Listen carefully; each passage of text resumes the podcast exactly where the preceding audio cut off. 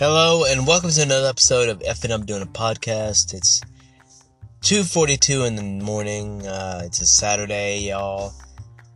I can't wait because I've got one more night and then I'm off for two. I can't wait. It's glorious.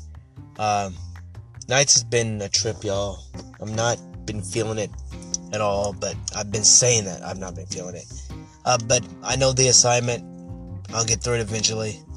Eventually, I'll have some time off away from this and from work and be able to spend some actual time and feel human with my family. Hopefully, one day. This episode uh, is going to be about Friday the 13th because uh, Friday was Friday the 13th. And I didn't get to talk about it because I was off. And for another thing, I just didn't have, uh, I had a lot to say, but, but not, but not, uh, any huge detail. Anyway, we all, for Friday 13th, uh, means only one reason, only one thing to me. It means horror movies. Um, back in the day when before COVID, I'd be off and I could actually have a day to myself where I could actually go through every Friday the 13th. And I did. Or some of my favorites. I'm going to talk about some of my favorites. I'm going to talk about uh, some stuff that uh, certain movies of Friday the 13th that I have not liked. And my wishes for the, the show, the franchise, uh, because you have two dueling people in this thing Sean S. Cunningham and another. I'm trying to remember the guy's name. Um, this is not that kind of detailed podcast, so just deal with it. Uh, they've been arguing forever over rights. Now, Sean gets to do his stuff internationally, and uh, the the other creator gets to do his stuff domestically. And I need these two motherfuckers to get it together and give us Friday the 13th part 13. Because, holy shit. The franchise is at 13 and not one goddamn movement has been made. There's been fan fiction creating their own 13, but that's all well and good. But come on, y'all. Get it together, Friday the 13th creators. Get it together. Anyway, I want to talk about my favorites. This franchise is probably legit my favorite out of all of them. I have held on to the the Halloween franchise being my favorite, and that's only out of love and respect for John Carpenter and Debra Hill. But I am sorry, Halloween has maybe at best, in my opinion, four good films out of the entire fucking franchise. No, correction. Has six good films out of the entire fucking franchise. And two of them are gonna be controversial as fuck to you. Maybe three. The original, part two. I know part two's whole history, and as the violence was amped up and everything, but I don't give a fuck. I loved it. One, because uh, that was the first Halloween movie I got to see as a kid in theaters. I loved it. I was, in, I watched it with my cousins. We all got scared to death. It was awesome. And three, I love because it was such a great concept. I wish they could do it now because it would be so relevant to uh, what we all go through. What what what uh, it'd be so relevant today because of commercialism that Ameri- that our country is consumed by. It'd be so great right now. Uh, I like I like uh, Halloween Kills, and I like Halloween. I like Halloween Kills, and I like Halloween, the 2018 Halloween, and I like them both because I just love the concept. I love the, what they're doing with it. I know Halloween Kills was a bit much for people. I know the whole uh, Evil Dies Tonight was, I know they kind of played up on, you know, a situation of protesting and everything else. And that was a lot really heavy handed. And the heavy handed nature of it kind of ruined the movie, really.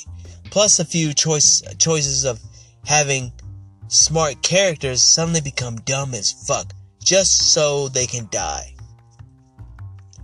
I'll never understand that. But Ends comes out soon. Ends looks like it's gonna be great. I can't wait to see Halloween Ends. Uh, it's gonna be a lot of fun. I, it's gonna be a lot of fun. I know what to say. All I know is that Halloween Ends. All the stuff I'm hearing so far scares me to death because I don't think, I really don't think I haven't heard this, but I really don't think Jamie Lee Curtis is gonna make it out of the of the of the cold opening. I think they're gonna kill the entire family in the cold opening. And spoilers for Halloween Kills. After killing her daughter, it wouldn't surprise me if she goes ballistic and faces Michael too soon. And that's what happens. I don't know how it plays out, but I can't wait for it. But anyway, back to Friday 13th. This franchise is great. And the concept we all know. I'm not going to go the whole concept of it. Um, over the years, I have my love of hate, and I love my, I have my love. I have my list that I always make every year. Top five, top six, maybe. Um, I love the original. The original, it, it created the slasher genre. The slasher genre really wasn't there. Texas Chainsaw is a slasher, but it really wasn't there. Uh, I'd be lying if I said it wasn't. Um, Halloween, the Friday 13th franchise is so great because you basically have a concept of you have this character, you have this situation. There's a killer in the camp. He's killing because of a remote legend. So everyone who talks about, oh man, the killer and who was the killer in Friday 13th? And if and Jodie Foster screams, Jason, it was Jason. No, it wasn't. It was Pamela Voorhees who killed Mrs. Uh, who killed basically uh, uh, fucking everybody in the first one. She killed them all because of revenge for her son. And we all know the story of two. Uh, Jason, of course, comes back. He's in Baghead. Baghead Jason still rules. I used to think he was so geeky and so. I was like, oh man, why is she running from this Baghead idiot? No. Baghead Jason is frightening.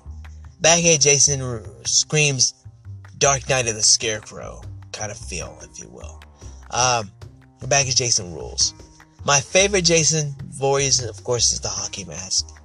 The moment they put the hockey mask, they created, they created honestly a monster icon that a slasher icon that can never be beat. He's awesome. Part four, I love part four. Part four is also one of my favorites. I love it because you got Corey Feldman. Uh, he was a kid. I was a kid, just like him, not too few, a few years shy. And I got and Corey, Corey, we lived through Corey. We lived through Corey and Corey Haim. Um, but we got to see Corey take out Jason. And I went to the theaters to see this movie. My parents let me go. It was awesome. Uh, it's my first. I think it was my first. No, yeah, it was my first Friday the 13th film. And I was like, oh my god, we're getting to see Jason.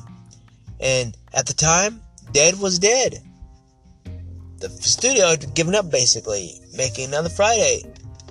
But then Jason's fi- final chapter made such good money, they decided to say, well, we're going to go a new concept. We're going to pull a Halloween. But we didn't know what they were doing because the internet wasn't like the internet didn't exist. So when we watched this film, Part Five: A New Beginning, I I I went from saying it was okay, or I kind of knew what they were doing, to loving it. And it's not it's not healthy to love it so much because I'll admit part 5 is very part 5 was made by a porn director who definitely knew how to do settings for having sex and there was there was not a lot of sex, but when there was, holy shit, there was sex. Uh, the nudity was in this movie was like, I'm go okay, only in the concept of Friday the Thirteenth, and this might be derogatory, a little bit derogatory, but I really dug the rampant nudity in this film because it's a slasher. It's supposed to be nudity thrown around. It's supposed to be gratuitous, and it was. You had this beautiful, beautiful woman by the name of Pamela Voorhees, who, uh, who basically, uh, man, she changed the game on any kind of chicken and Friday 13 movie. Uh, who went nude. Uh, I mean, oh my god. I'm not gonna go. I'm not gonna go know, on level, but if you've seen the movie, you know what I'm talking about. Uh, Melanie Kinnaman was one of my favorites. She was my favorite, one of my favorite Survivor girls. Uh, then you had uh, uh, Reggie the Reckless, who was also from Diff'rent Strokes. I'm trying to remember the actor's name now, uh, but he was in this, and this story turned out to be more like a whodunit because Jason's dead in this story. And you spend the movie going, who's Jason? Or maybe not who's Jason. You spend the movie going, is Jason alive? Or is Tommy Jason? Or is Jason back from the dead? The movie said, fuck it. We're not gonna have Jason in this movie. And a lot of people were pissed. A lot of people walked out of the fucking theater. But anyway, I like part five. Sue me. My favorite out of all of them uh, is the self aware, comical to a point, but fun Jason Lives. The thing about Jason Lives I, lo- I loved because one, they brought back Tommy. Thom Mathews played him this time. And Thom Mathews played Tommy more human, more a man who wasn't constantly seeing Jason in the shadows or Jason in fucking mirrors. Tommy was like Laurie Strode in the 2018. He was determined to take out and kill Jason. And go, even go to his grave and burn it, you know, and kill him. He knew he was dead. He had to, the body cannot be, cannot live. And of course, God decides to let lightning strike a pole that he stabbed Jason through. And Jason is back. Zombie Jason was born. We can blame Tommy, but no, I blame God. I blame God in that situation because Tommy knew the assignment. He knew he had to take out Jason. He knew Jason was evil. He's finally got out of the sanitarium to take out Jason. And he would have done it if it hadn't been for God deciding to say, hey, I owe you for whatever fucked up reason. Here you go boom, lightning strike, and zombie Jason was born. And I like this movie because it was so self-aware. There's a there's the the kids in this movie were self-aware. It was awesome. It was a great film. I loved it.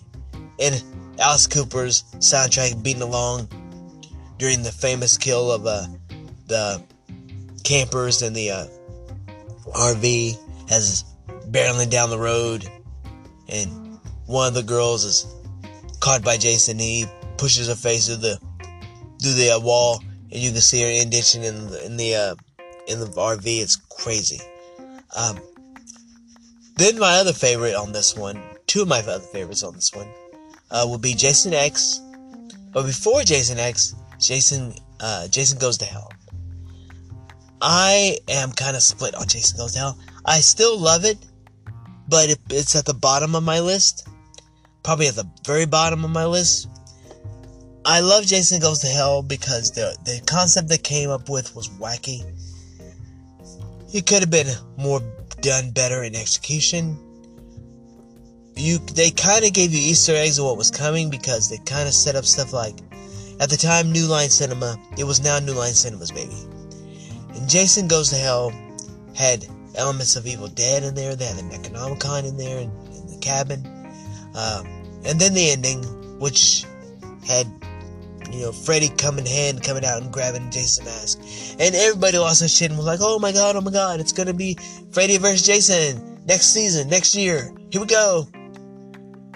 Almost 12 years later, we get Freddy vs. Jason, the other movie I like in this one. Uh, I thought Jason, I thought Freddy vs. Jason was fun.